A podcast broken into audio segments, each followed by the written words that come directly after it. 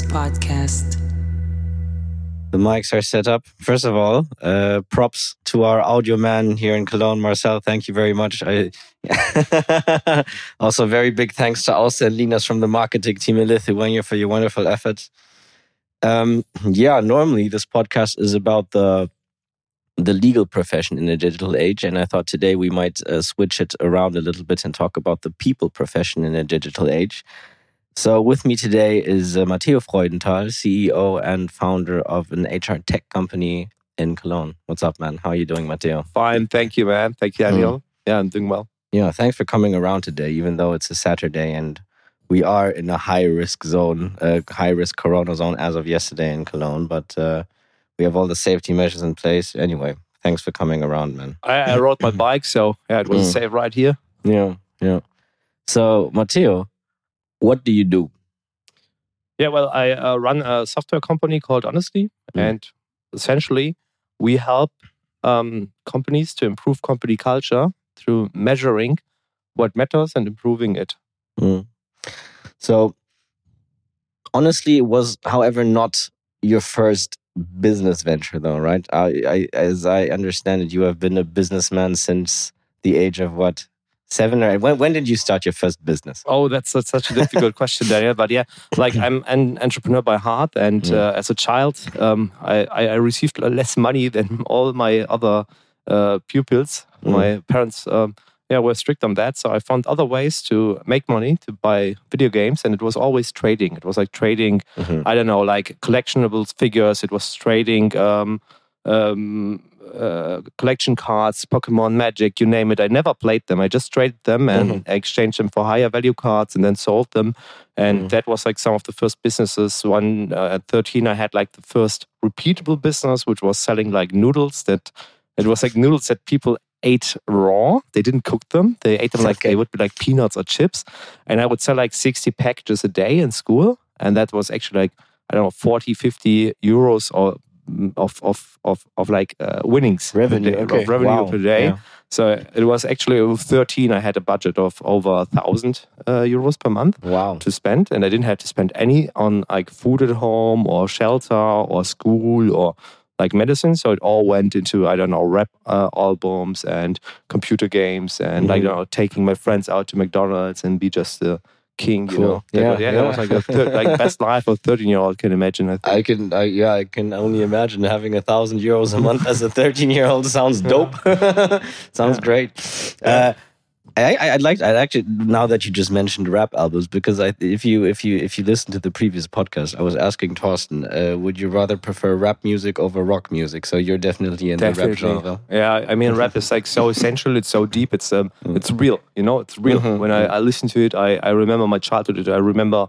Uh, just being real and not idolizing stuff, but like mm-hmm. telling things as they are, mm-hmm. you know, very hard stuff, and also being very creative with words, like Absolutely. finding a way to put them uh, in a way together that they make sense. And every time a good line passes my ears, I, I don't know, I press yeah. pause and I, I just reflect on that line and mm. I listen to that again. And yeah, definitely. yeah, interesting. Yeah. Um, yeah, we strayed a little bit off topic, but interesting that you say that as well, because that's what I always liked about rap music as well, that it was always very raw, that it was always a direct, you know, a direct channel without any sort of embellishment.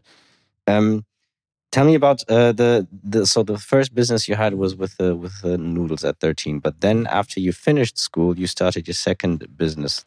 Oh well, I, my, my mm. first business with employees was actually at school. I was like ah. seventeen. Ah. I had like five uh, employees, and we knitted finger puppets. I was living in La Paz, mm. Bolivia, and um, yeah, basically, I, I, I had the privilege to go to Australia when I was 16, mm-hmm. and uh, I asked my mom to give me, I don't know, $200 to buy me some clothes for Australia. And she said, Yeah, here, take that. And I didn't buy any clothes. I just bought like artisanal stuff. I thought, oh, I could sell that more expensive in Australia. Mm-hmm. So I arrived in Australia with a package full of stuff I could sell. And I started selling them on the plane. I got a little bit of trouble in that, but I continued on the buses where I had to ride. and uh, I noticed that finger puppets were like doing really, really well. So I had like these finger puppets and uh, from a woman called Augustina, and they did so well that when I came back, I told her, "Hey, let's do some business," and we opened up an Alibaba shop, and we actually managed to sell over fifty thousand puppets. Um, yeah, in my Really? last year of school, and she actually has her own shop. She was selling on the street before now, and she was like my first business partner. And together we had like five uh, knitters, and Wow. uh, yeah, it was that was like uh, it, it was called Bolivian finger puppets. And it was Yeah. very, very empowering because you had all these women, like this five women, Yeah. who told you, yeah, I, I, I can do this job at home while like taking care of my children, while my husband is uh, driving a minivan or a taxi. And Mm. before that, they, they wouldn't bring any money at home and they would Mhm. feel like very less empowered. And then, I don't know, it was like emancipation. You could feel the emancipation and you were like in this very, very poor Yeah. neighborhoods with them. And like, I don't know, getting a perspective of their life. I was rather privileged where I lived. So Yeah. Yeah. it was very different for me. And Cool. every time I had to pay them, I had like pockets full of money and I was so afraid running through these neighborhoods, but never anything Yeah. happened. Yeah. So then they were able to do that all from the comfort of the home while looking after the. So basically, you guys were doing home office before it was cool. Yeah, So- yeah, of course. Yeah, we just met like to deliver the products, to do the quality control, and to speak about the new project. Yeah. Uh, we met, uh, I don't know, once a month, and then uh, the other things were like over the phone. Yeah, how are you? That's are you awesome. advancing? Are we going to get it in time? So we could like tell our customers. You know, we would only sell B two B. We didn't sell. We only Mhm. sold like to market uh, to, to these hippie market people, to to I don't know, to little shops, to like I don't know, Mhm. uh, veterinaries, and uh, yeah. And actually, yeah, uh, finger puppets was a great, great, great business because you get like uh, 250 finger puppets were one kilo. And if you would ship something from Bolivia to the Ah. United States, that was our main market, um, then it, it would be like expensive if you would like sell something which is like two things a kilo. Uh, so Yeah. it was very cheap to ship them. It was like four or five Crazy. cents. Would they, it, it would only add like I don't know. 10 20% to the total Yeah. cost and it was it was such a great product to like actually export and uh, yeah I, I remember those times very very well And you said that now she opened up her own store. So basically, when you left Bolivia, then for your studies or something, you just gave it over to her, or you just, or they just continued without you. Or Uh, there, there was another guy who was like uh, selling more to the consumer, Mhm. and uh, this guy we, we gave business uh, basically over to him. And um, yeah, I, I had the privilege to come to Germany to study industrial engineering, Mhm. and I would like take another role, not, not as the founder of the company. Um, I Mhm. gave it to the it, uh, my role to Augustina, and the other guy who could like all, do all the uh, talking to foreigner stuff and then could talk all, all these languages, and I just would sell to um, Christmas markets uh, stands. Mhm, So I would mhm. contact them and get them uh, get our product there placed, and it was also very good. But it was not the same thing, right? Like I would just Yeah, be right. like an intermediary. I would actually buy from my, my former company product and sell them to the to, the, to the other other people. So I, I wasn't like Yeah. involved in any decisions. I would just uh, increase uh, their business and my personal business in that Yeah. time. So yeah, you just yeah. I mean, when you say it, it all sounds really easy. Like yeah, well, I saw this, and then I saw that this was working well, so I expanded on that. But I mean, as you- as you said, like, you just have this entrepreneurial spirit. Are there any? Uh, well, are there any superpowers you need to be able to be an entrepreneur? Is there something? Is there what would you say is uh, the the factor that is most important for Um, this uh, for this character trait? Yeah, the thing is, yeah, it sounds easy, but actually, like, uh, all many of your ideas fail. Like, basically, you just try something and then it doesn't work. Like, I lost also a lot of customers in that way because I don't know, I experimented a bit, Mm. and we had also some like there was a lot of issues. So, um, when you try something, yeah, and you want to solve a problem, either works perfect, then you Mm. don't need to solve it anymore. Or Mm. it doesn't, then you need to iterate. And most people uh, don't even do the first step. They don't even try to to look if their solution would actually solve it because they think, oh, it's not the perfect solution. But you know, if a snake is going to bite you, kill the snake. Don't find the perfect way to kill it. It's it doesn't matter, you know. Mhm, And mhm. uh, yeah, fi- always like that, that. That's I think that's a very very good trait as an entrepreneur Yeah. to uh, just try to solve it, see if it works, and then um, yeah, don't punish yourself if, if it doesn't. It's not a personal thing, you know. You're just doing your best, and you're um, Mm. yeah, you're giving all you can. And if it doesn't work, it's not a personal thing. Then yeah, Mm. move on and don't don't don't feel so much guilt. I think that's like another thing. Yeah, don't Yeah. feel guilt because Yeah. Doesn't make sense. Try to learn. That yeah, I would I would say that that's like the main thing. hmm Yeah. What about risk taking? How important is risk taking? And is there were you a difference between actually just going for it, gut feeling, or do you always take calculated risk, or do you just say, "Nah, let's just go Um, ahead, try it"? You know? Yeah, and the tendency I take like in total, I would say I take too much risk. It's not necessary to take too that much risk, but Mm. so many people talk about risk, and I don't see any risk actually. Like I Mhm. don't see it because I don't know. Like twenty when I was founded this company, I was twenty four years old. I just finished my studies. I didn't have any family. I didn't have any kids. I didn't have any debt or like a little debt. I don't know. Mhm. And then what's the risk of like making your own company? Um, I don't I don't get the risk because like okay the the, the uh, against like taking a job at um, McKinsey or I don't know a high pay Mm-hmm. Yeah. company. I don't know if they would have even hired me, but that Mhm. was like the risk. Okay, that would, would have been a salary cut, but would have been like there was like no other thing. So I don't I don't see most of the times I don't see like a real risk in there, um, and uh, yeah, and the tendency. Um, risk is overestimated, you know. Like the Mhm. risk is something why people won't take it, but as soon as you take the risk, you pay a, a lesser price than other people would pay because Yeah. you're assuming the risk. And as, as soon as you have assumed the risk, you can de-risk immediately, and you can get, you know, you can like cover the bottom. Right. Cool.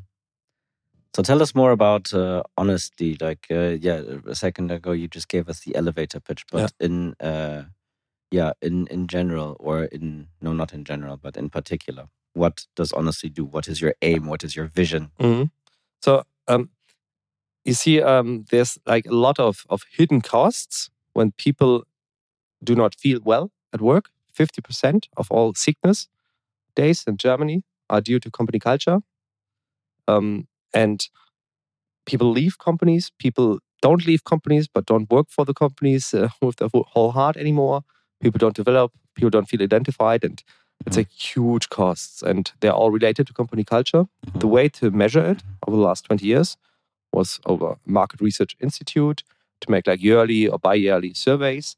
And that um, idea that in theory sounds well didn't work well. People would get like the same answers all over Mhm. again, Mhm. and um, they wouldn't move on. They wouldn't actually solve the issues. And we saw that. We had like a technology to easily grasp feedback. We got like some customers who were already um, yeah, asking for it. And together with them, we developed a solution where we wouldn't measure as much as we would act and take initiatives. Mhm. So yeah, we developed a solution where um, you would have a continuous listening process with like initiatives in place and um, many of the issues that would uh, engage into a better or higher culture where you would have like thoughts and behaviors that are wished and are strived for Mm. faster in place. Um, for example, if you would like not to burn so much to your people, you would ask them, hey, did you work more than 70 hours this week? And uh, there's some company cultures where that is like common, but if they want really to grasp the people and don't burn them, that's maybe not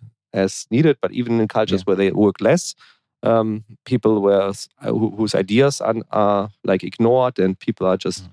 Frustrated and resignated by situations also have a very bad, bad impact. And you can actually measure those things, you can counteract those things. And if you see the economical impact it can have on your company, then um, it's really also um, worth doing so. And for me, it's also a passion thing, you know, like Mhm. when I wake up and I, I listen to stories and I, I listen to my friends who, uh, yeah, listen what- what they are living day to day.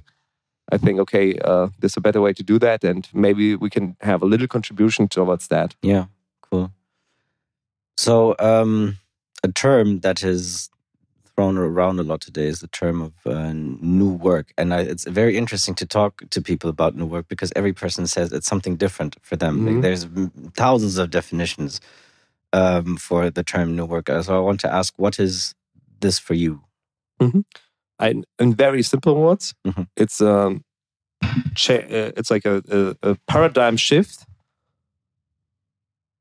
towards change from control. Mm, You know, mm, old work was control, mm, and new work is change. change and trust. I, that's and trust. trust over control, change over trust control. over yeah, control, yeah, yeah. And yeah, yeah. Many, many um, managers, Mm. when they're in trouble, they look for control when what they need is change. Mm-hmm. Mm-hmm. That's it. So we were talking about now that you're talking about managers, just uh I'm going to ask it in a metaphorical question. Would you rather wear a snapback cap to work or a Rolex watch? Both. if it's like real gold and shiny, Uh, I, I could actually do both. I don't know. I, like I, now, now that I think of it, yeah, that was I, I should have foreseen that answer. Actually, uh, but, and it also depends on the snapback. but I, I rather have not so. I, I'd rather not wear watches actually. so Yeah, yeah, yeah. I, I, would go for the snapback. Yeah, Yeah, and yeah. I actually wear wear them sometimes to work. You know that. yeah, of course, Yeah. yeah, yeah, yeah, yeah. No, the yeah, I mean, I, the the idea behind it is, you know, the the I don't know, the mindset sometimes that you have of managers is uh, how do you think that will actually work out in the future? This basically this. Let's say um, very elite and uh, let's you know hierarchical hierarchical structures. Is there a place for these? I mean, I'm not talking about like army or something. Of course, some in some in some lines of work you do need a strict hierarchy. But I mean, just for strict office work, do you think hierarchy will have a place somewhere in the future? Uh, I, I now see where you're going with your question. Mhm. So basically, there's like a lot of uh, things that are implemented to maintain a certain distance um, between um, managers and their employees, Mm. and like status symbols as like I don't know higher uh, higher cars or uh, Rolex sim uh, cars or like Mm. fancy suits. They're like some of the symptoms that are established to maintain like this distance and to create sort of um, I don't know higher value uh, for for these um, yeah for for these managers and those are things that have uh, that they don't implement real respect and real uh, loyalty um, and they and distance never creates trust Mhm. Mhm. and i don't think that this is a model that um, will survive over a Mm. long time Mm. i think trust is the thing which, which is like the most uh, yeah the mo- most the most important thing in in company culture and trust is created through um, transparency and also to closeness you know? Mm. and to if, if someone listens to you and, and and talks to you on the same level you can trust this pe- person much better than if you, if it's a distant person. Absolutely. so um, yeah all these mechanisms which has been have been established to create distance and hierarchy um, are not so useful to to inspire trust in people. Hmm It's often said that employees are the most valuable resource of a company. Is that true more today than it was, let's say, 30 years ago? Mm. um, the yeah, there was like a shift in work, like to do things in a very um, mechanical way. Especially like if you look at production Yeah. production lines today, Yeah. they're highly automatized, and this uh, robots are going to take over all that Mhm. that stuff and all that work, and also in in, in, in like uh, intellectual work, um, we will have AI, which will take away a lot of our work. Mhm. Maybe we'll have like an AI interviewer someday.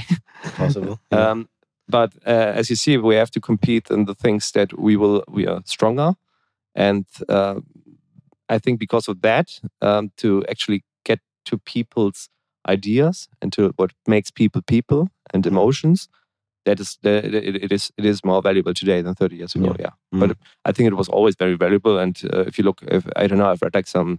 Um, made in America from from Sam Walton from Walmart Yeah. and what he tells you about like how important his employees were in his journey. yeah. Or if you uh, read the story of Götz Werner, who created like DM Drogeriemärkte, Mhm. great entrepreneur of Germany, Mhm. and uh, you also notice like how uh, decision making in inside the uh, frontline employees that it was like the thing that made him successful, right? Like Yeah. like uh, de uh, like uh, like um, destroying hierarchies Yeah. and and creating a very very close relationship to the people in frontline and giving them all the decision power he can. Yeah. And yeah. then I don't know, maybe there's no difference between now and 30 years ago. But now it's, it will be more important to make people think and less execute. You know that that, that will be like a big paradigm shift yeah. that we're living right now. And then uh, maybe maybe that will also increase uh, how how important it is to to to, Yeah. to make people feel empowered to take these decisions and to think and not Yeah. just execute. Absolutely. No, I think it's uh, I think it's amazing how exactly how this I- idea is getting more and more traction nowadays. But I think even Richard Branson back in the 80s and 90s said something. If you want a happy client, you have to make your employees happy first, and once your Mhm. employees are happy, then that will transfer to the client. You know. So, okay, so Mateo, during your career, you've probably had uh, a lot of dealings with lawyers. What is your what is your image that you have in your mind of lawyers? Uh, I don't know. For me, lawyers are like doctors. You know.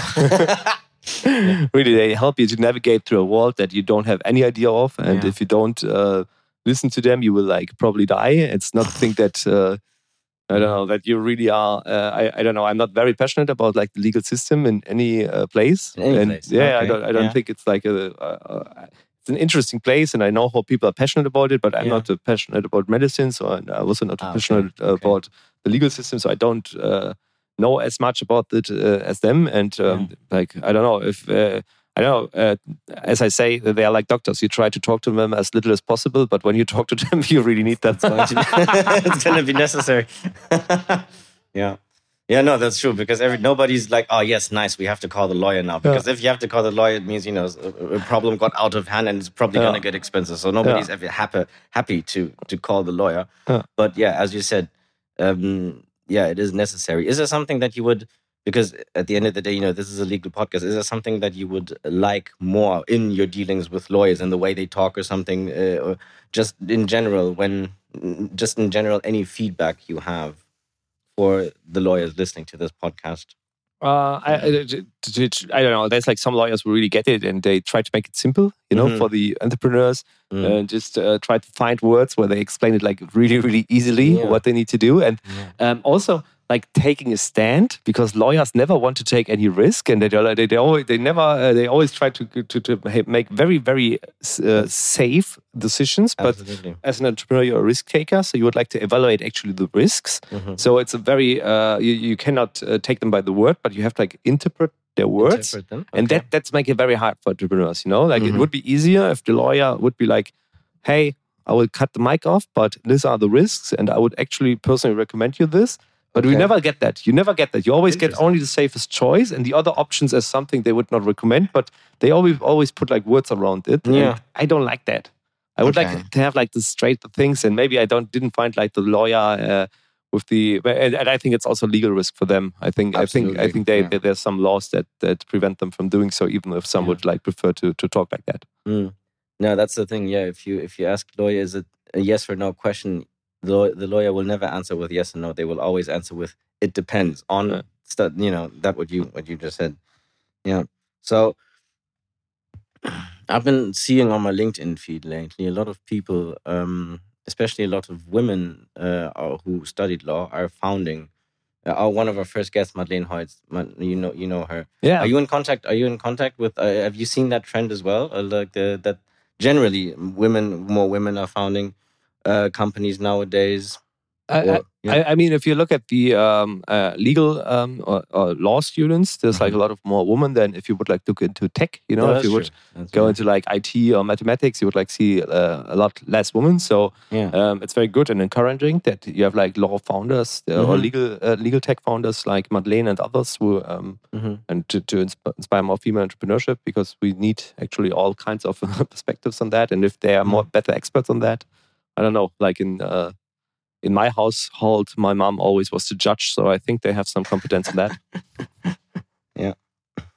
Yeah. We actually, uh, what you just uh, said, you know, the the idea that lawyers have to speak in more clear language. Um, I am actually interviewing. The next guest will be uh, Anna Morg. I don't know if you heard about her. No, She's uh, she's actually founded a magazine called The Legal Layman, which is Mhm. exactly that. Basically, she's going to talk about everyday problems, legal problems, but she's going to explain in the in in her magazine. She's going to explain that in in clear language, Mhm. in language that anyone can understand. So, I'm very I'm very excited about that. Um. Ah, this is the controversial question, Mateo. What has been the biggest fail in your career so far? Or we can just personally, professionally, whatever. Is what has it been? Yeah. Uh, that's a very deep, deep one, but um, I, I'll tell you that uh, I think I am responsible for um, a former employee of ours Mm. getting burnout, at least like partially um, Mhm. responsible, and that's like a very, very big pain for me. I would Like agree. I, I don't know, it's some years ago, but I still wake up to it, and it really feels very, very painful that yeah. to have to be partially or fully responsible to to cause that kind of pain to someone and being totally preventable and um, yeah only reflection and reflection reflection make me realize of that. And um, it was never my intention but it was a result and it made me like rethink my whole life. And it's Mhm. like the biggest failure i had as an entrepreneur. Hmm and i hope it never happens to any entrepreneur and i really encourage every entrepreneur to take care of their people mm. and to see if they're not carrying too much on their plates because people, um, yeah, that that are very um, eager and uh, want to achieve a lot. They put a lot of stuff on their plates, and as an entrepreneur, you, you you love those kind of peoples, and then you think you can just put more stuff on their plates because they're delivering. And once that thing gets broken, you will lose a very good relationship, and you will go lose um, good good colleague, and you will lose a lot of momentum, and you will lose a lot of trust in yourself. Yeah, as an entrepreneur. Yeah. Um, in the aftermath, I mean, what what particular steps did you take? I mean, I can obviously see that it took you a long, hard. You know that it was a that was that it was um that you had to fight a lot with that. You know, with that with that happening. Yeah, what particular steps steps did you take in order to make sure that that never happens again? Um, well, the first thing was to establish uh, a prioritization on values, a prioritization on company culture in our own company. Mm. It was uh, something that, like, a very, very uh, big step. It was um, we hired uh, a head of people to help us to really understand these kind of projects and how uh, we can prevent those situations. We uh, did like uh, we do our emotional check-ins now before mm. every huddle, so we know how people feel. And yeah, we check on our people much more regularly through um, yeah at least monthly on one-on-ones so we really understand if, if someone is like overloaded or someone is like going through something. So yeah. we can be supportive in those situations. And those Wait. are like the the concrete steps and the mindset yeah. steps. There was also also like a lot of mindsets that uh, okay. we changed in our heads, uh, coming like from I don't know when I was like in, in, in uni, uh, being like a consultant and working 80 or 100 hours. That was like something you would uh-huh. strive for and it's like not something we would strive for anymore and we would not encourage that in in, yeah. in, in, our people. Tell, uh, tell me more about these emotional check-ins because i think that is something that i've never seen at any company before. How exactly does that work? What is the goal of these mm-hmm. check-ins? So um, every time like uh, two or more people meet they would like um, tell their intention for the meeting and they would tell like how they feel and the emotional check-in um, gives the other person a perspective. If this person is like uh, what, what, if, if yeah if she's very happy or encouraged and then they can share that uh, happiness and that happens a lot. Or if someone is going through a very stressful thing or something in particular stresses them uh, then they can go into the um, after talks and talk about it and say hey uh, i didn't know it would stress you so much and, and, and really talk it out. So there's a lot of issues that normally are never never uh, even named because they would be considered too little. Mm-hmm. But in this emotional check-ins, a lot of, of, of dynamics happen, and um, yeah, you can really, um, yeah, you can really uh, understand how people uh, feel, and you can act towards it if it's negative, and you can get encouraged if it's positive, and uh, it helps. Uh, what, what helped me most is to to understand my own emotions, to express them, because I mm. I was never like this kind of guy who like expresses emotions, but mm-hmm when I had to do it and I would say, oh, I feel good, I feel bad, people would tell me, oh, that's not an emotion. And I would like really have to go deeper into me to understand what is what is the real emotion beneath it. Yeah. Yeah. So I'm going to ask the opposite question. What was the best experience you ever had for your company, or just in general, any company you ever you ever founded? Is there mm. is there such a thing as the best emotion, or is it just you know, like what? Yeah, the best experience when you were at the height of happiness? Uh, yeah. Okay. That's that's actually when you uh, listen uh, when you have like the opposite thing. When um, for me it's also like a company culture when people are uh, they you know they they don't uh, respect the hierarchies they would tell me if i'm making like bad decisions they would actually uh, oppose those decisions and i would see okay i've created a culture where people uh, would actually um, name it if they, they, see something wrong. Uh, mm. People would use um, our values to make decisions. If uh, people are inspired by our vision, and you, I lived that so many times, and I lived that so, uh, I don't know almost day to day, or if they get like uh, if they are strong even in hard situations. Those things that they, they give you a lot of, of energy, and um, you can live off that, and you can really like think about what's next and um, those those uh, little moments of happiness they come in in I would say almost every day, and they create like a life that is really worth living. So I, I couldn't like name a single moment, but I would say like there's a lot of moments that really, really, really are worth living and that um, make me very, very happy. And they all have to do with um, people feeling empowered in our organization to make better decisions than I could do. Um, being more competent or seeing more stuff and um, living that and and you you live that uh, if, if you encourage that you will live that more and more and more and more so yeah my life gets yeah. happier happier and happier every day that's nice that's nice um, we're, com- we're, coming to the end of the interview. This is one of the last questions. I remember what Madeleine said to this question. She said, she said uh, it's necessary to run uh, into as many walls headfirst as possible. And so the question is, what message would you like to put out to listeners, maybe people that are still in school or still in uni that are thinking about founding their own company? Yeah. If, if you're thinking about your own company, there's two things you can't afford and you can afford everything else. And these two things are overhead mm-hmm. and burnout. Mm-hmm. That's it. That's nice. it. Wonderful. Okay, yeah, then I think it's um, time to wrap it up. I would just like to say goodbye to our listeners, and don't forget to tune into the last episode featuring uh, Sarunas Narbutas, a lawyer and public figure from Lithuania, who was interviewed by our founder Edgaras. Um, yeah, Mateo, thank you again. Once again, thank you so much for coming today, even though it's a Saturday and I know your schedule. So I know I know how much you have to do. So it's uh, really nice that you actually found the way to come to our apartment and give this wonderful interview. Thanks, man. Thank you, Daniel. And listeners, don't forget to subscribe to uh, Legal. Absolutely. Yeah. Yeah. Yeah. Nice.